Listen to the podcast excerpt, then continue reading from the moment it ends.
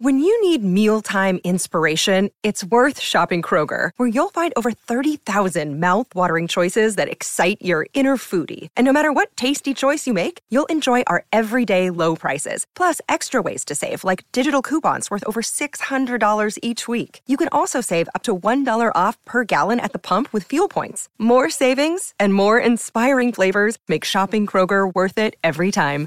Kroger, fresh for everyone. Fuel restrictions apply. You have the honor of being in Slash's first band. The first time I played with Slash, he had this incredible sound, this incredible feel. We just knew he was superhuman.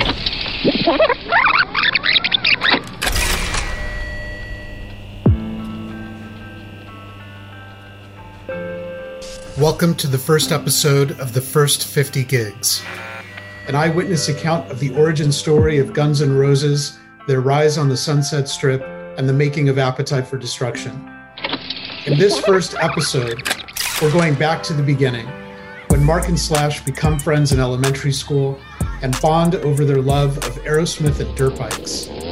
As their friendship developed, Slash found his calling with a guitar, and Marc found his with a camera borrowed from a friend and photographer, Jack Lew. Slash invited Marc to a rehearsal of his new band, Tidus Sloan, and the journey of the first 50 gigs began.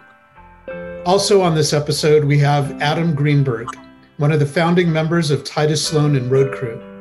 Adam and Slash went to Fairfax High School together, forming the band with Adam on drums, Slash on guitar, and Ronnie Schneider on bass. It was in Adam's garage that the three musicians played covers of Black Sabbath, ACDC, and Aerosmith, eventually adding a singer to what would become Road Crew. Marc Canter, welcome to the show. Of course. Love to be here. Adam, welcome and thank you for being with us. Glad to be here. Thanks, guys.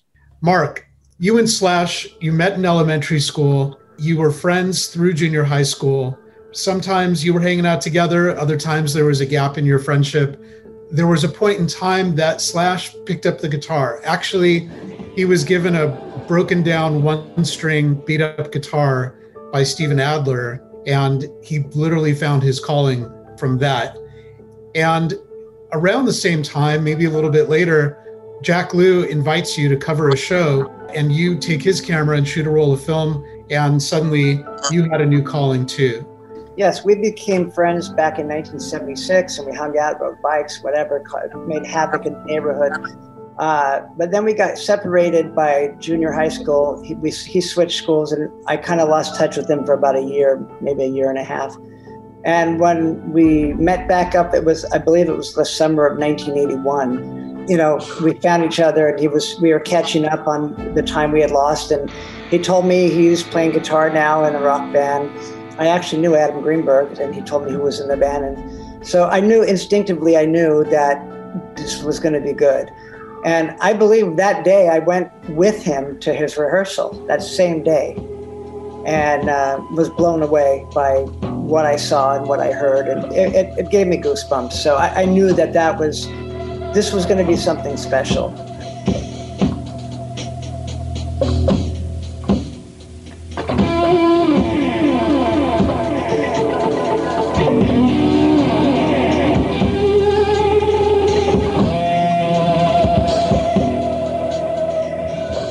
But at some point, you're right, Jack Lew was taking the photos when we'd go to concerts. And Jack wasn't able to make it, gave me his camera, showed me how to work it, and I shot a roll of film, and I was blown away by the pictures. So I actually ended up kind of taking my sister's Canon AE1 that was sitting in her closet from probably, you know, high school. She had it, maybe she had a photo class or something like that.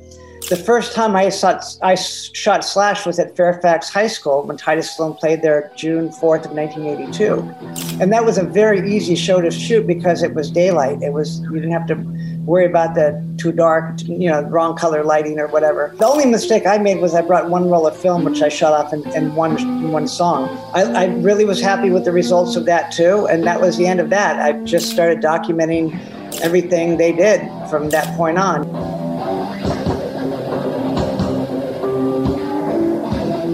I followed Axl a little bit because I had made friends with him when he was in Hollywood Rose through LA Guns, and I met Duff when he was in Road Crew briefly. First time I met Steven Adler was actually at a Joe Perry concert, 1982, the summer of 1982.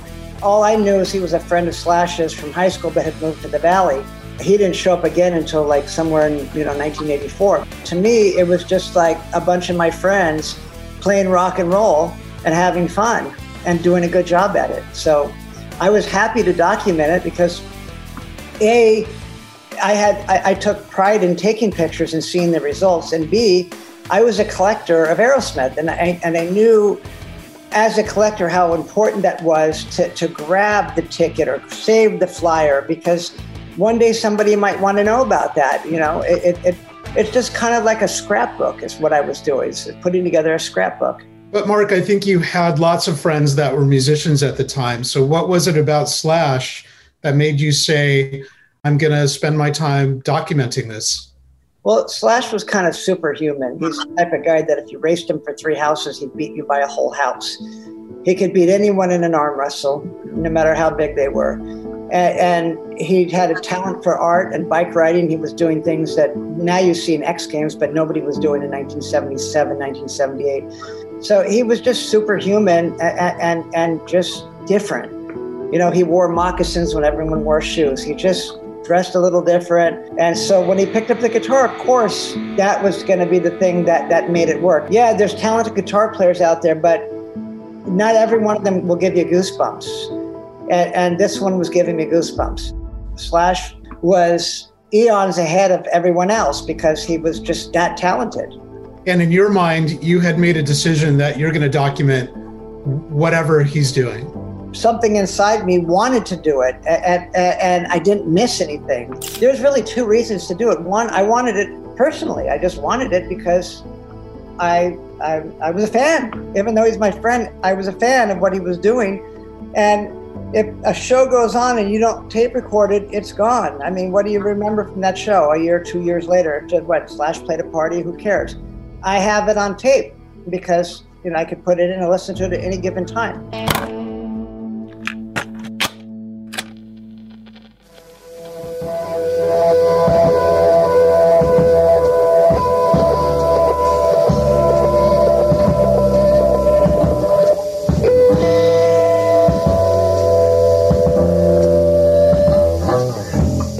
collecting was your thing, and photography and recording the shows was just a, a means to that end. A photography to me was more of a hobby because I wasn't just photographing Slash, I was photographing rock and roll bands that came through, whatever came through our town. So every show after 1982 that I went to, I brought my camera and shot it. So that's including anything that Slash was doing. Even sometimes rehearsals I would shoot. So that, that goes to show you that why am I shooting the rehearsal if it's not really a show? Because I just knew that there's some, that just to document it. Something instinctively told me to document what's going on. It didn't matter what band he was in or just was, any one of those bands could have made it one way or the other. It, it was just something I knew I wanted to do on my own, but at the same time, I knew that what I was doing was like someone should have done for Led Zeppelin when they, you know, when they first started. Yeah, I don't think there's any band that had somebody like you and who had the good fortune to have somebody like you who was documenting everything that was done, everything that led up to even the Appetite version of Guns N' Roses. Um, and somebody who over time invested so much in the success of those individual players and that band. So I think they were very fortunate to have somebody uh, like that um, who had their back and, and who was who was documenting them. You're listening to the first 50 gigs, Guns N' Roses, and the making of Appetite for Destruction, featuring Adam Greenberg, drummer for Slash's garage bands Tidus Sloan and Road Crew. The first show that you shot and recorded was Tidus Sloan at Fairfax High School. Can you tell us a little bit about that? It was a pretty good crowd there, and, and the crowd knew exactly who they were seeing because these, these guys went to Fairfax High School. So you know, everyone there watching knew why they were there. They weren't just watching the band. Even though they may have never heard the band play, they knew all the members in the band. So that made it more interesting. And, you know, people were really excited to see that. And uh, it, it, was a, there was a lot of energy there. And uh, It was like, and because it was outdoors and it was a big stage, it, to me, it, I know it's going to sound strange, but it felt like they were playing a stadium for some reason. Long story short, uh, they played like four songs. Uh, Metal on Metal was a Tidus Sloan original. They played a song called What a Change, which I really like. Uh, they played a song called Rat's Ass Rock and Roll. And actually, there's a riff in there that ended up being in the guitar solo of Paradise City uh, later on. So whatever it was, Slash remembered it and conjured it back up when it was time. He broke a string uh, uh, during the third song, and he had to use actually my guitar was a spare. It was an Ibanez Les Paul copy. He didn't take me seriously when I said you need a spare guitar, and sure enough, he broke a string, and so he needed it. I think that's a really interesting moment, right? Where where you're there, and you're like Slash, you got to have backup, and he was probably like, no, no, no, I got this. You had the backup, and he needed it I think that's a really good metaphor for how you supported the band over time. Like you just you had their back, right? You you were there prepared for them in case anything happened or they needed anything over time.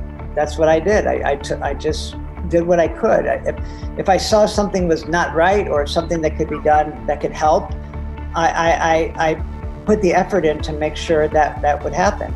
You know, back in those days, that sometimes they would rehearse from like you know midnight till two in the morning because that was the cheapest time to get you know five bucks an hour rehearsal space or something like that so you know i'd go with them sometimes and steal my parents station wagon and and, and uh, help them lug the equipment in and out and you know come home at three o'clock in the morning to then get up at work at seven or eight in the morning. So but it just had to it had to be done. So and i was excited to be part of it to be there to, to you know watch a new song develop or it was all it was exciting. So Adam, you were there too uh, on this day at Fairfax High School outside. Yeah. You were living, living the dream with Slash. It was great. You were on drums. Yeah, tell us tell us about this day, and then let's talk about how Tidus Sloan formed. Uh, that was a great day. Like Marc said, it, it that stage felt so big. I guess because it was outdoors and we were a trio, so we could really spread out. There was a lot of room, and you know, looking onto the quad and the grass, you could see everybody at school having lunch, hanging out, walking around. People were really enjoying it, and it, it was just the energy was so great. It was a beautiful day. The sun was out. We just we powered through it. It was just a it was it was great. It was a great day.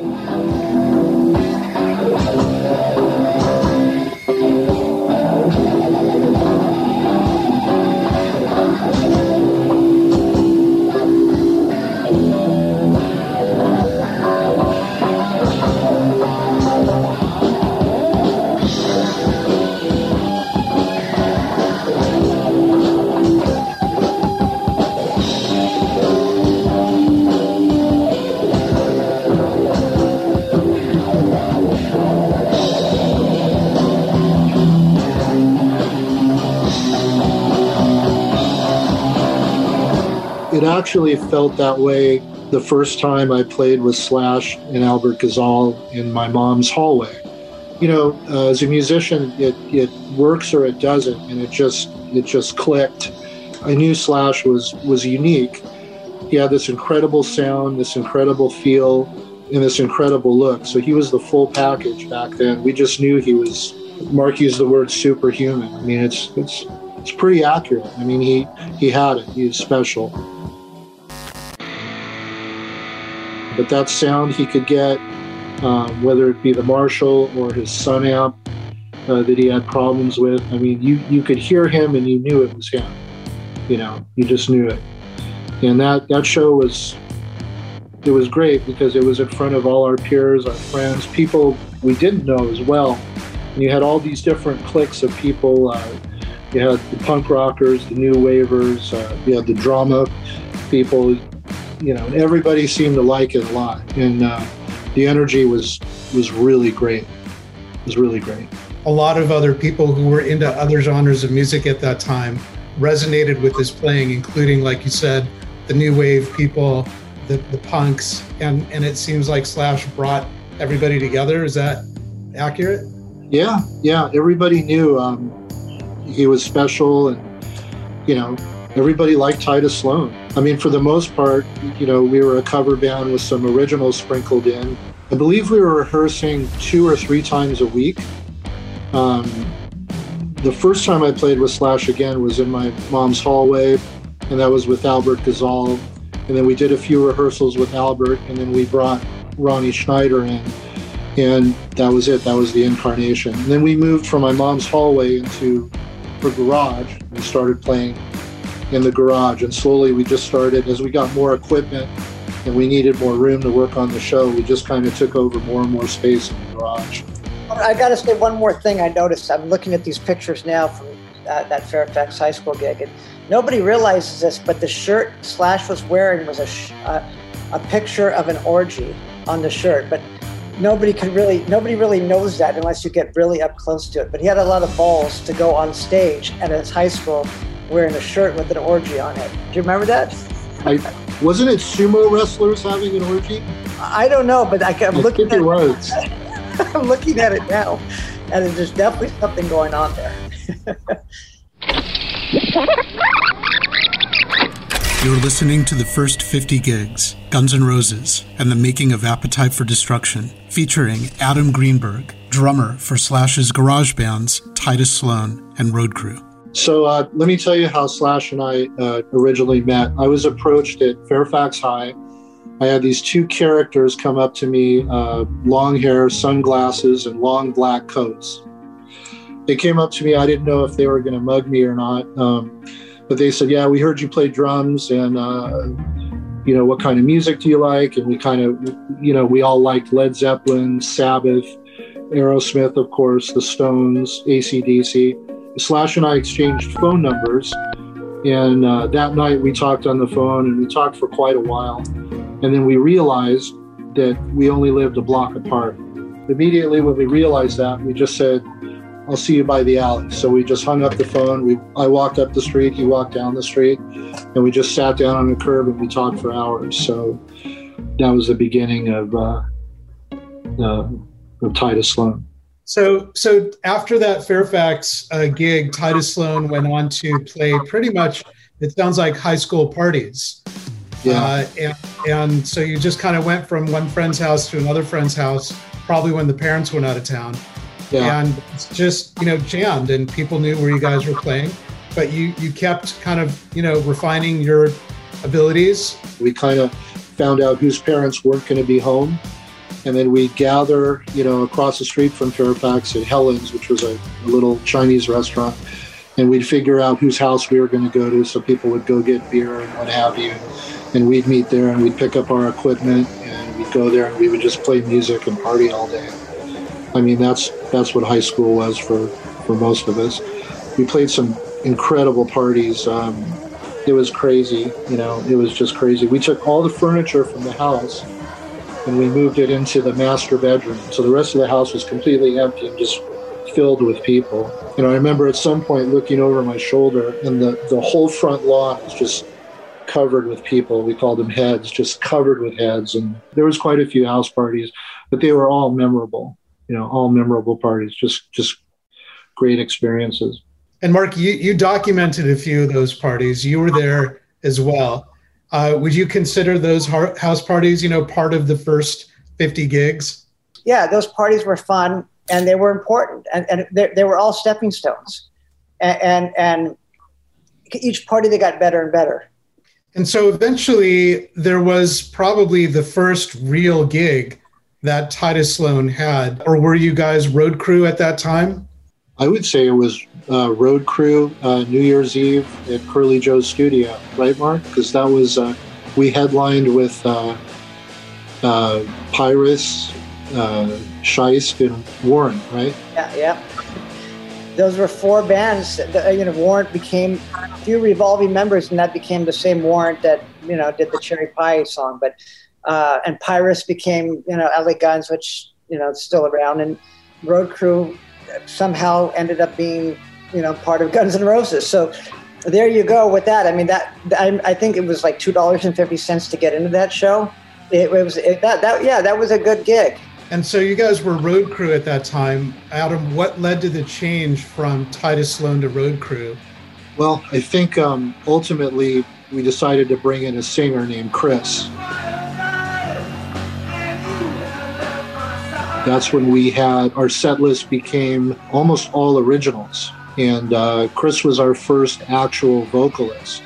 I mean, it's hard to imagine that we had so much uh, success as a high school party band with no vocals. I mean, it was just covered covers with uh, some originals sprinkled in. But Road Crew was more uh, original music and with vocals. You were asking before about the name Tidus Sloan to Road Crew. Basically, Slash just one day decided that Road Crew would be a better name than Tidus Sloan, and then they all agreed and they became Road Crew in, in the fall of '83 came up with a bunch of new originals, working with the vocalists. So, so it, that that was another stepping stone to getting from the garage to the you know to the stage. You can't just be a garage band and play the troubadour. It's not going to happen. You need a vocalist. So uh, that that was the next the next step in, into the journey of, of making something happen. I believe soon after that gig, Road crews started to kind of fray or break up. What was happening around that time going into 1984? Well, um, Ronnie was interested in uh, in doing more heavy metal. Always had an inkling for that, and uh, we were listening to harder bands like Motorhead. Um, we were becoming influenced by that. Things just kind of started to fray a little bit. Um, and then Steven Adler came into the picture. Adam, you mentioned that the direction of the band was starting to change, that Ronnie had some heavy metal influence that he wanted to bring in. Um, maybe Chris Torres was bringing in something that he wanted to do. But who was really kind of setting the direction of the band at that time? I would say Slash and Ronnie were were doing um, the the first set of woodshedding, you know, uh, writing and arranging the songs, and then they would uh, they would bring them in uh, to me and uh, allow me to you know set drums to it. I can't remember if Chris was also doing lyrics. I have a feeling that um, Slash and Ronnie were doing lyrics too, but I don't quite remember actually, as far as the lyrics go, uh, Chris was writing the lyrics, but there was some things, some things, some parts that Slash wanted to add in, and I don't. Ronnie might have had some input on that too. But as far as the direction of the band, I I think what happened was at that New Year's Eve party, Steven showed Steven Adler showed up and he was freaking out. I'm take, trying to take pictures, and he's pointing his finger right at at Slash, like one inch away from where Slash is picking. Look how fast his fingers are moving. Shortly after that, Steven somehow wanted to show Slash how good he got on his double bass drums. And, and somehow Steven convinced Slash to somehow change the direction of where he was, how he was heading. There was no issues with Adam Adam was great at what he was doing, but I think Slash wanted really wanted to incorporate those double bass drums, and I think Ronnie had. It's not like Ronnie wanted Adam out either, but I think that even fit. You know, like Ronnie probably had a grin on his face. Now we get to have speed metal. You know, I, I don't know what was going on exactly, but that's that's from what I could remember from my perspective of it. That's what I saw happening, and then so Ronnie was in the band with with Steven and Slash, and uh, and just about that same time that that happened, Chris was out. There was a double switch. Adam and Chris were both out within a week apart somehow, maybe two weeks apart, and then it was just Roddy, uh, Slash, and, and and Steven. So Adam, you know, it sounds like you know Ronnie wanted to go in a different direction. Mm-hmm. Steven and Slash, as you know, they had a friendship this whole time, long yes. before long before this moment that yes. Steve invited him to to listen to his playing. But nevertheless, you got bumped out of Road Crew uh, by Steven, which probably felt really, really personal at the time. But the way that Marc's describing it, it was really about this desire to change the sound of the music. I had met Steven earlier on, um, and then yeah, he came back around uh, for the uh, New Year's Eve show. And uh, after that, he was around quite a bit. Um, and Steven and I were, we became more friendly. Uh, he would come to my house and, you know, you know, he would play a song for me, I'd play a song for him. We'd take turns playing in front of each other, trading, you know, fills and whatever. So all that was kind of going on right after that Curly Joe's uh, New Year's Eve party. Um, and Steven got this massive drum set. It was a Tama drum set, double bass, lots of toms, lots of cymbals. And he was really getting into uh, uh, double bass. And at that time, Motley Crue was pretty big. He was doing the Cozy Powell thing, the Tommy Lee thing. He was really a good double bass drummer. Um, he was a good drummer anyway, but he had the double bass thing going on. My background on drumming is a little different than his. He kind of grew into that metal thing, and I think that that was a big draw for Ronnie and Steven. They kind of approached Slash and said, you know, let's give this a try. We were driving up to uh, school, to Fairfax High, and I saw Ronnie walking up uh, Fairfax. So I said to Sean, I said, hey, there's Ronnie, let me out. I'll walk the rest of the way. So I got out of the car. I said, hey, Ronnie, you know, and Ronnie like jumped up. He's like, I'm sorry, man. It wasn't my decision. I didn't know it, you know, and he was just totally frantic and panicked and apologetic. And I'm like, what are you talking about? What? And he's like, oh, you didn't know? And I'm like, no. So the burden was on him uh, to tell me. And it, it, you know, it was emotional, you know, it was hard because we were friends. Um, never feels good, but that's, you know, a lot of bands, you know, it's revolving doors of musicians until you find that correct, you know, mix, that recipe or not, you know fortunately, this evolved into what would ultimately become Guns N' Roses. So it was everything happened for a reason. And then I remember that night, um, Slash had called me up, and he was very somber, and, and it was a very bittersweet conversation. And he was very apologetic, and I knew he felt bad, and I just I didn't have words, and it, it was an awkward conversation between a couple of good friends and musicians that played together, but. Um, you know, thank God it happened, you know, because we got, you know, Guns N' Roses. So it's it's all good. Well, but you have the honor of being in Slash's first band. so that's pretty that's pretty cool. And second, and second band, Tidus Sloan and Road Crew, yeah.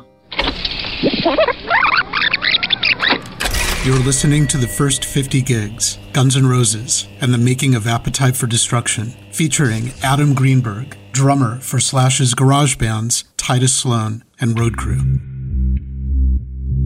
So after that New Year's Eve gig at, at Curly Joe's studio, Road Crew kind of finds itself it's struggling because uh, even though Steven is now in and Adam is now out, and they have these double bass drums, it doesn't seem to fit because the singer Chris left and then Ronnie left.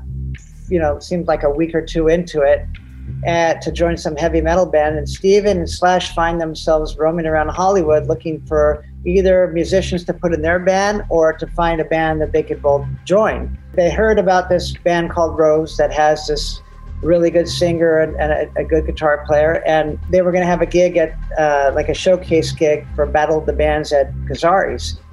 At, at what we saw that night was Axl, Izzy, Chris Weber, Andre Troxx, who's a guy I actually went to school with, and the drummer was Johnny Kreis or Kreis or something like that.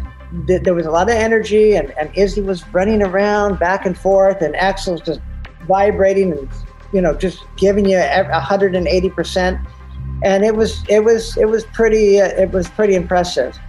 When Slash and Steven saw Izzy and Axl, it only confirmed what they already knew they had gotten a hold of a, a Rose demo tape. So we actually all listened to it before we went to that gig. And then when we went to see them, it, it, that just now, not only could did they sound good, uh, they could perform well. They had stage presence. And, and so something had to be done, whether Axl and Izzy was going to join Steven and, Slash and, and, and Road Crew, or was it going to go the other way around? Right, but at that time, Axl and Izzy didn't know Steven and Slash, did they? Izzy had a moment with Slash at, where came into a guitar shop that Slash was working at, looking to get a hold of an Aerosmith drawing that he had drew, drew for me, you know, a couple years back. So they actually met, not even knowing, you know, you know, Izzy was there for a means to an end to get that Aerosmith drawing, and, and had no idea that Slash even played guitar. So you know, there was there was a, a, a small little bit of history there that sparked that might have just been, oh yeah, I know this guy, that kind of a thing. All right, great. Well, we're going to pick this up in another episode and talk about the moment that Slash and Steven joined Axl in the new Hollywood Rose. But that'll be for another day. Adam, we want to thank you so much for for joining the show and giving us the background and of your friendship and your partnership in music with Slash and talking about the early days with Tidus Sloan and Roadcrew. It's pretty special. Thank you, Jason. Thank you, Marc. It was a lot of fun. And Marc, as always, thank you. We love your stories and we can't wait to hear more. Many more stories to come.